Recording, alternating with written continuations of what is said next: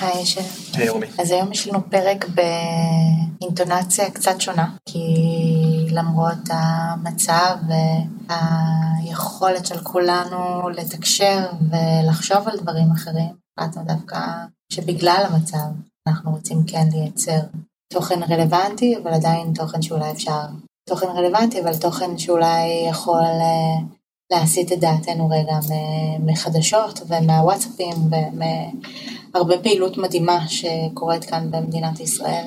חשוב לנו להמשיך אה, ולייצר תוכן ובאמת אה, בסוף זה מבצע או מלחמה חרבות ברזל ואנחנו כאן כדי דווקא להמשיך. החלטנו לייצר תוכן גם רלוונטי היום אנחנו נדון על איך בעצם מלחמות ושלום משפיעות על אנרגיה ואיך יחסים גיאופוליטיים משפיעים על אנרגיה ואיך בעצם פיתוחים של טכנולוגיות בתחום יכולים גם להשפיע הפוך. שנזכור כמה משברי אנרגיה שהיו קשורים למלחמות בעולם ו... וגם איך הם אה, לא רק היו משבר שהשפיע על הכלכלה ועל הכיס אלא גם הזדמנות ושינויים עמוקים בין אם בכלכלה ובין אם בטכנולוגיות שמשמשות. אז בשביל זה הזמנו את דוקטור עמית מור שהוא אה, מרצה בכיר באוניברסיטת רייכמן ומנכ"ל ומייסד שותף באקו אנרג'י חברה שמייעצת לחברות ולממשלות בארץ ובעולם על אסטרטגיות אה, כלכליות. ובאיזשהו צירוף מקרים כואב אני הייתי רוצה ברשותך להקדיש את הפרק הזה להדר קמה, זכרונו לברכה, שהוא חייל שנהרג במלחמת אה, חרבות ברזל, והיה מאזין שלנו, אפילו היה שולח אה, כל מיני הודעות וכל מיני חיזוקים של כמה אוהב את הפרקים. מאוד חשוב לנו אה, להקדיש את הפרק הזה לזכרו. אז בואו נתחיל וממשיכים קדימה. חשמל באוויר.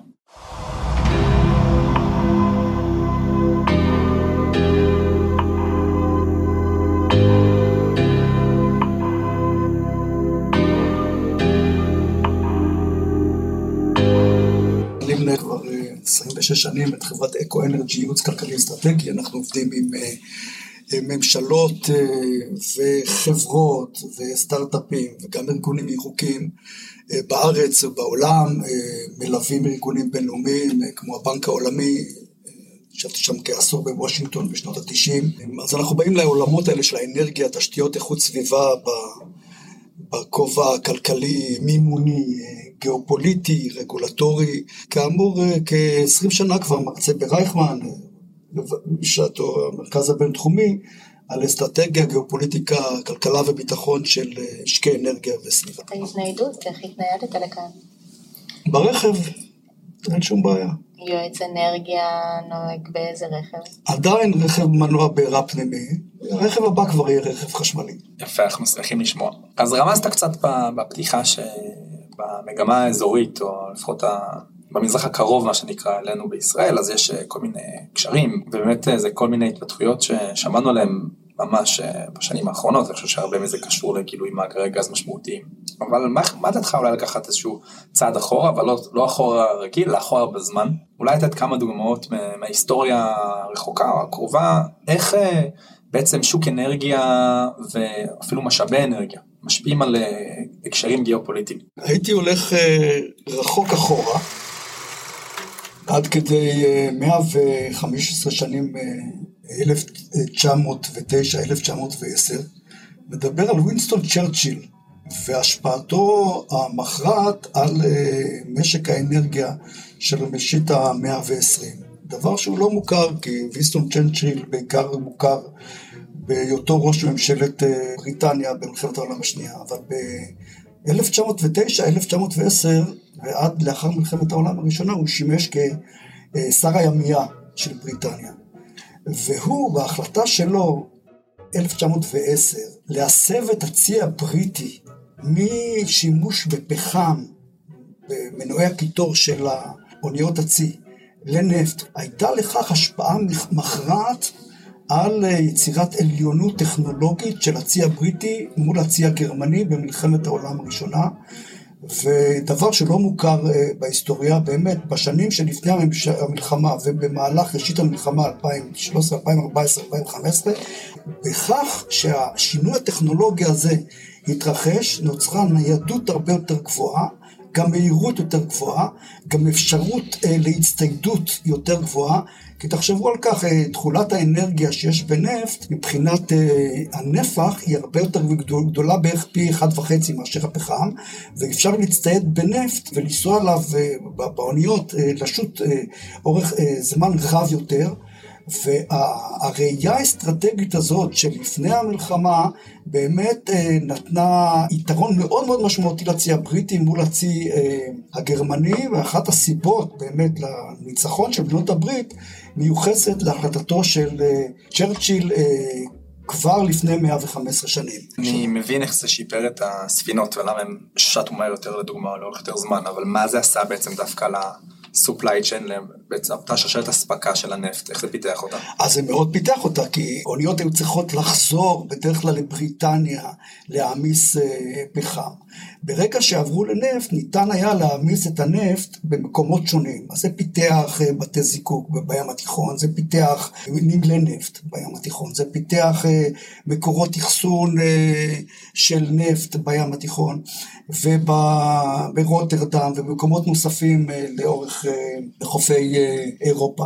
הגרמנים התחילו בשינוי הזה רק במהלך המלחמה, והם לא הצליחו להסב את כל הצי שלהם לנפט עד סוף המלחמה, ולכן אנחנו רואים פה איך שינוי טכנולוגי, והמלחמה עצמה הביאה באמת לשינוי דוגמות. לאחר מכן הציים הוסבו כולם, גם הציים המסחריים, הוצבו מפחם לנפט. דוגמה נוספת, דווקא הפוכה, מלחמת העולם השנייה. אז הצבא הגרמני, 1942-1943, נוצר מחסור חמור מאוד בנפט בגרמניה. ולכן הצבאות uh, הגרמנים שעטו לכיוון בקו, שעטו לכיוון, uh, כבשו את uh, רומניה, על מנת... בקו, כלומר אזרבייג'אן. באזרבייג'אן, על מנת שיהיה לצבא נפט, בעיקר לדלק מטוסים, לטנקים ולצבא עצמו. ונוצר מחסור מאוד מאוד חמור. ואז הם פיתחו טכנולוגיה שפישר וטרופס, שני מדענים אה, יהודים, פיתחו בשנות ה-30 של המאה ה-20, גרמנים, של יצירת נפט סינתטי, בנזין, ממה? מפחם ומגז. דלקים סינתטיים, ובאמת אה, דלק למטוסים, ודלק לטנקים, ולזחלמים שלהם וכולי, הנה דוגמה נוספת של שימוש בטכנולוגיה שהמלחמה דחפה אותם, באמת בגלל המחסור הזה שנוצר, ולימים אה, מדינות כמו דרום אפריקה, והטכנולוגיה הזאת של יצירת נפט סינתטי קיימת היום. במצור הגדול שהיה, או באמברגו בשנות ה-80, גל האפרטהייד, שהשתמשה בפחם ליצירת דלקים, פרויקט גדול מאוד שהקימה חברת של, למשל בקטאר, אה, בשנות האלפיים, להפקה של אה, בנזין, סולר, דלק למטוסים מגז טבעי וכולי, עדיין מתבסס על הטכנולוגיה הזאת, שבאמת קיבלה תאוצה במלחמת העולם השנייה, דוגמה על ידי הצבא הגרמני. זה מעניין שאתה אומר שזה התחיל כבר לפני כמאה שנה, כי בעצם היום אנחנו מסתכלים על המהפכה של התחבורה והחשמול. Uh, הרבה כמו האוניות שפתאום הפכו לנפט, אנחנו מסתכלים עכשיו על עמדות טעינה ופאסט צ'ארג'רינג וליצור רשת בעצם חדשה שתיתן את האנרגיה, ובשביל זה אגב הרבה מדינות וחברות רכב ושחקניות עולמיות צריכות לשים רגע אגו בצד ולהבין שאי אפשר להתמודד עם זה לבד וצריך ליצור את הדבר הזה ביחד בשביל ליצור את הרשת הזאת. וגם הרבה היום מאמינים שאולי לא נלך לעתיד שהוא 100% חשמלי ויהיה צורך בדלקים סינתטיים על מנת עדיין לתמוך בכל מערך התחבורתי.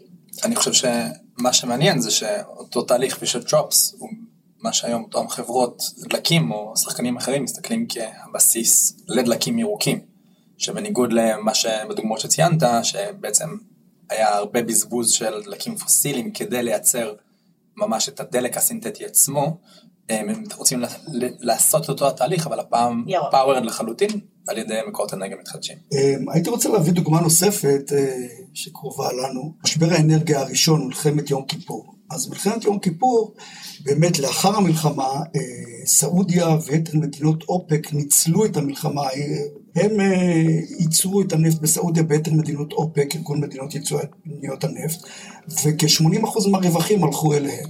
המדינות מאוד התרעמו על כך, אופק הוקם ב-1960, ארגון מדינות יצואניות הנפט, וניצל את ההזדמנות אה, לאחר המלחמה להלאים את הפעילות של החברות הבינלאומיות ולהעניש את המערב שתמך בישראל, זה היה התירוץ, באמת צמצמו בצורה דרסטית את תפוקת הנפט, יצרו את משבר האנרגיה הראשון, היה פה משבר כלכלי עולמי, אינפלציה בארצות הברית כ-15 אחוז, אבטלה גדולה, באמת מכה כלכלית מאוד מאוד גדולה. כתוצאה מהמלחמה הזאת גם אה, ארגון ה-OECD, ארגון המדינות המפותחות, הקים את ה-IEA, סוכנות האנרגיה הבינלאומית. ההמלצה הראשונה שלהם, שיושמה מהר מאוד, תיצרו רזרבות אסטרטגיות של דלקים, נפט, גז אה, וגם מוצרים, אה, בנזין, סולר, דלק, מטוסים, שיספיקו לשלושה חודשים. ובממוצע, ובאמת רואים איך מלחמה או החלטות גיאופוליטיות בעקבות המלחמה הביאו לשינוי דפוסים. מחירי הנפט עלו משניים וחצי דולר של שנת אה, אוקטובר 1973, כבר בינואר 1974 עלו פי ארבעה לעשרה דולר, ובעקבות משבר הנפט השני, מלחמת איראן-עיראק, סוף 1979, שאיראנים הרסו לעיראקים ולהפך, חלק ניכר ממקורות אה, ייצור אה, הנפט, שדות הנפט, מחירי הנפט האמירו ל-40 דולר חבית. כלומר עלייה של פי 20. בזמנו, שזה אומר במונחים של היום הרבה יותר. זה 150 דולר עד 200 דולר במונחים של היום לחבית. היום מחיר החבית הוא כ-80-90 דולר. החלה באמת בשנות ה-80 תנועה לכיוון האנרגיות המתחדשות, אבל מחירי הנפט צנחו בשנות ה-80. ואז זה היה כבר לא כדאי. וכן, נטשו את הנושא הזה. האם כל משבר האנרגיה בעולם הם בעצם תולדה של צורך בשינוי טכנולוגי? או דווקא יש משברים שהם פשוט אה, אה, קשורים לרצון של מעצמות להתבסס אה, ולבסס את מעמדם בזה שיש להם גישה טובה יותר למשאבי אנרגיה. אז ראשית, אה, בוא, אני חושב שחשוב מאוד לנתח את סין ולהבין את הענק הסיני. החזון של, אה, אה, של שי, הנשיא, הוא התחיל מבעיה סביבתית נוראית, אם זוכרים לפני עשר שנים, הזיהום הסביבתי. בריכוזים האורבניים הסיניים אה, היה בלתי אפשרי. להם שמיים צהובים? שמיים צהובים. עכשיו, אה, אני ביקרתי בסין מספר שבועות בסוף 2019, ממש לפני אה, הקורונה. השמיים לא צהובים בבייג'ין וגם לא בשנגחאי. סין ש-70% מהפחם שם, החשמל יוצר בפחם. ברגע שלפני 7-8 שנים סין קיבלה החלטה אסטרטגית שהיא חייבת לשפר את איכות הסביבה. היא גם הבינה באיחור, אבל היא קיבלה החלטה שהיא כבר מבוגר אחראי, והתחילה אה, להפנים, העולם התחיל להפנים את אה, התחממות הגלובלית ומשבר האקלים, מכיוון שהיא צרכנית האנרגיה המובילה בעולם, כבר עברה את ארה"ב ב-2012, אז היא חייבת לקבל אחריות. ואז על מנת באמת, קודם כל, לשפר את איכות האוויר, אז קיבלו החלטה, ותוך no time, זה אפשרי רק בסין, יצרו הסבה, סגרו מאות תחנות כוח פחמיות, למרות שעדיין מקימים תחנות כוח פחמיות בסין, על מנת לשפר את איכות האוויר. סין היום למעלה מ-50% מהאנרגיה המתחדשת בעולם, בעיקר שמש ורוח, מוקמת בסין. בעולם. בעולם. חשבתי שאתה תגיד ש-50% מהאנרגיה המתחדשת של סין היא אנרגיה, ש-50% לא, לא. מהאנרגיה של סין היא מתחדשת. לא, לא, עוד לא. אבל אתה אומר ש-50% מהאנרגיה המתחדשת בעולם... שמוקמת, החדשה בעולם בשנים האחרונות, מוקמת בסין למעלה מ-50%. זאת אומרת, זה מדהים. כלומר, הם קיבלו החלטה אסטרטגית, וגם הם אמרו, העולם הולך לאנרגיות, לשינוי טכנולוגי. הם הבינו את התהליכים, הייתה להם אסטרטגיה לאומית, הם השקיעו, הם אה, רכשו חברות ומכרות, שאתה רואה איך הם בצורה אסטרטגית השתלטו עליהם, כלומר... מדהים גם, ואני אגיד גם מפחיד, אני חושבת. מדהים ומפחיד, זה נותן להם יתרון של שנים, אז הנה החלטה אסטרטגית של ממשלה, עם חזון אסטרטגי, וצורך שנבע אה, בגלל בעיה אה, של, בעיה סביבתית מאוד מאוד קשה.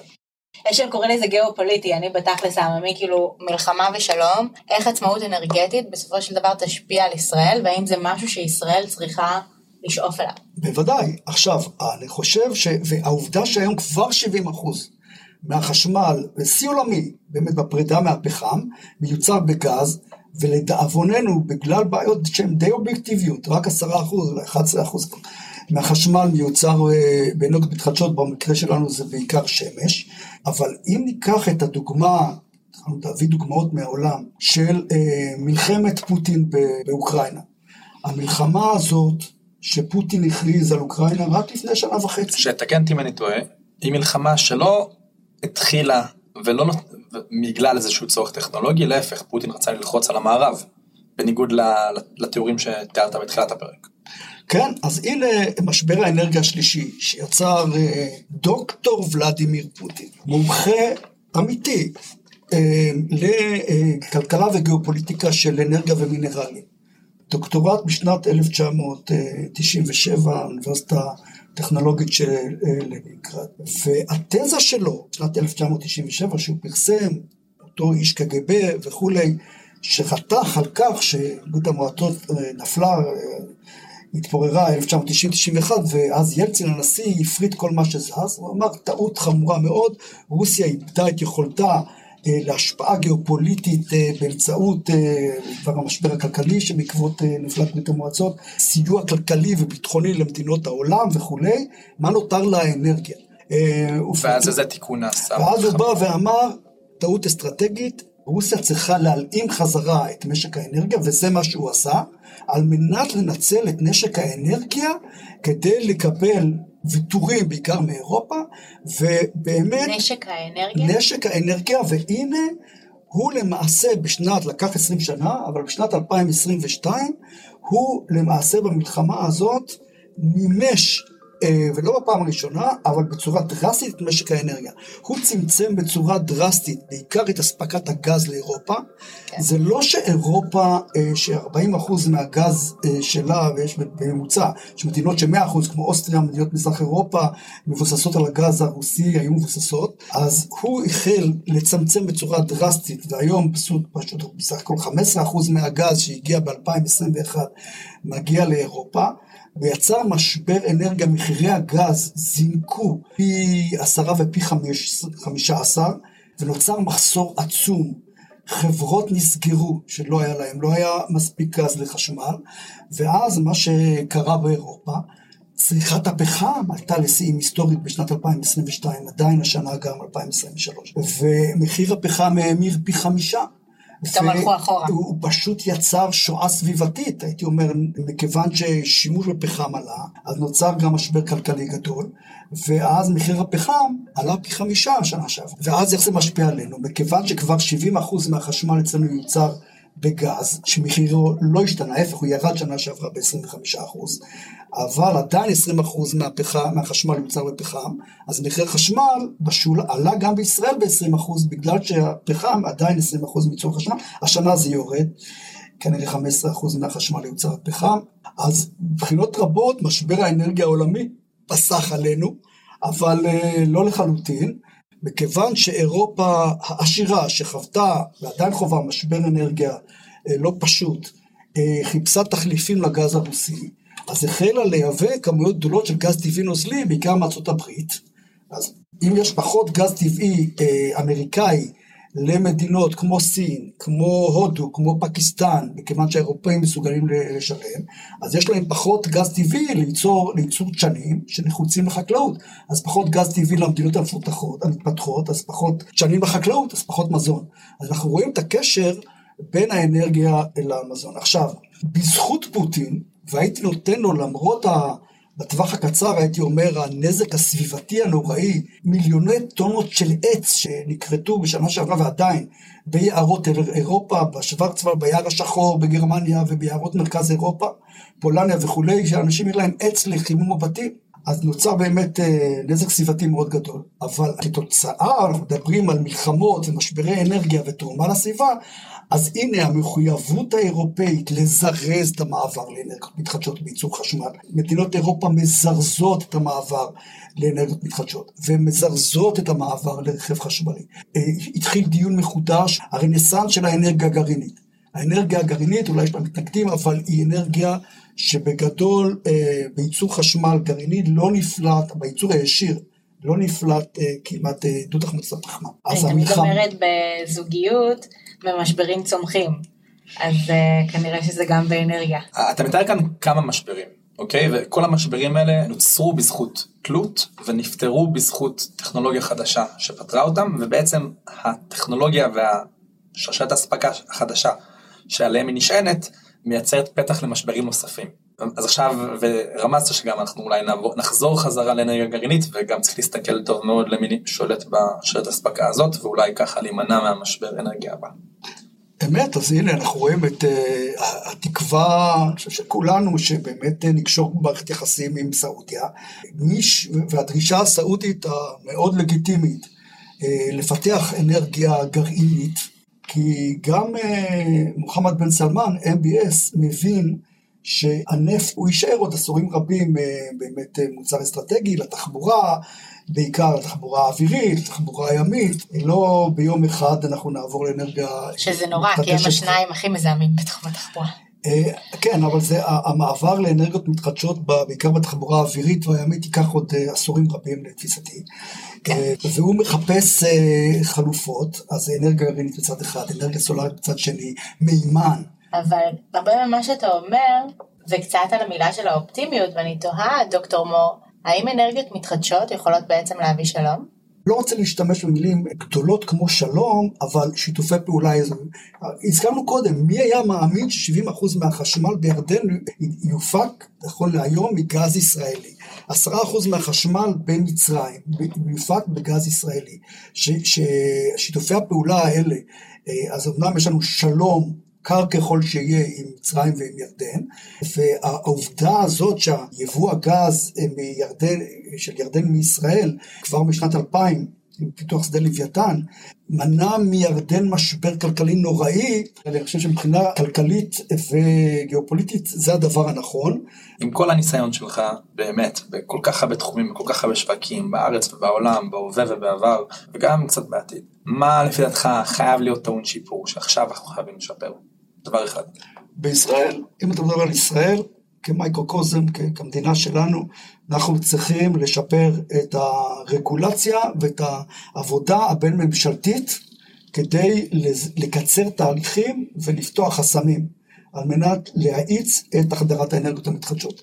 אי אפשר שלא להתעלם רגע מהקונוטציה ומהתקופה הנוכחית, אנחנו בעיצומו של מלחמה עם אה, עזה, כרגע. איזה נקודה אחת ספציפית אתה ממליץ למאזינים אה, לשים לב בהקשר של אה, גיאופוליטיקה ואיך אה, זה ישפיע על שוק האנרגיה המקומי, אולי העולמי אפילו?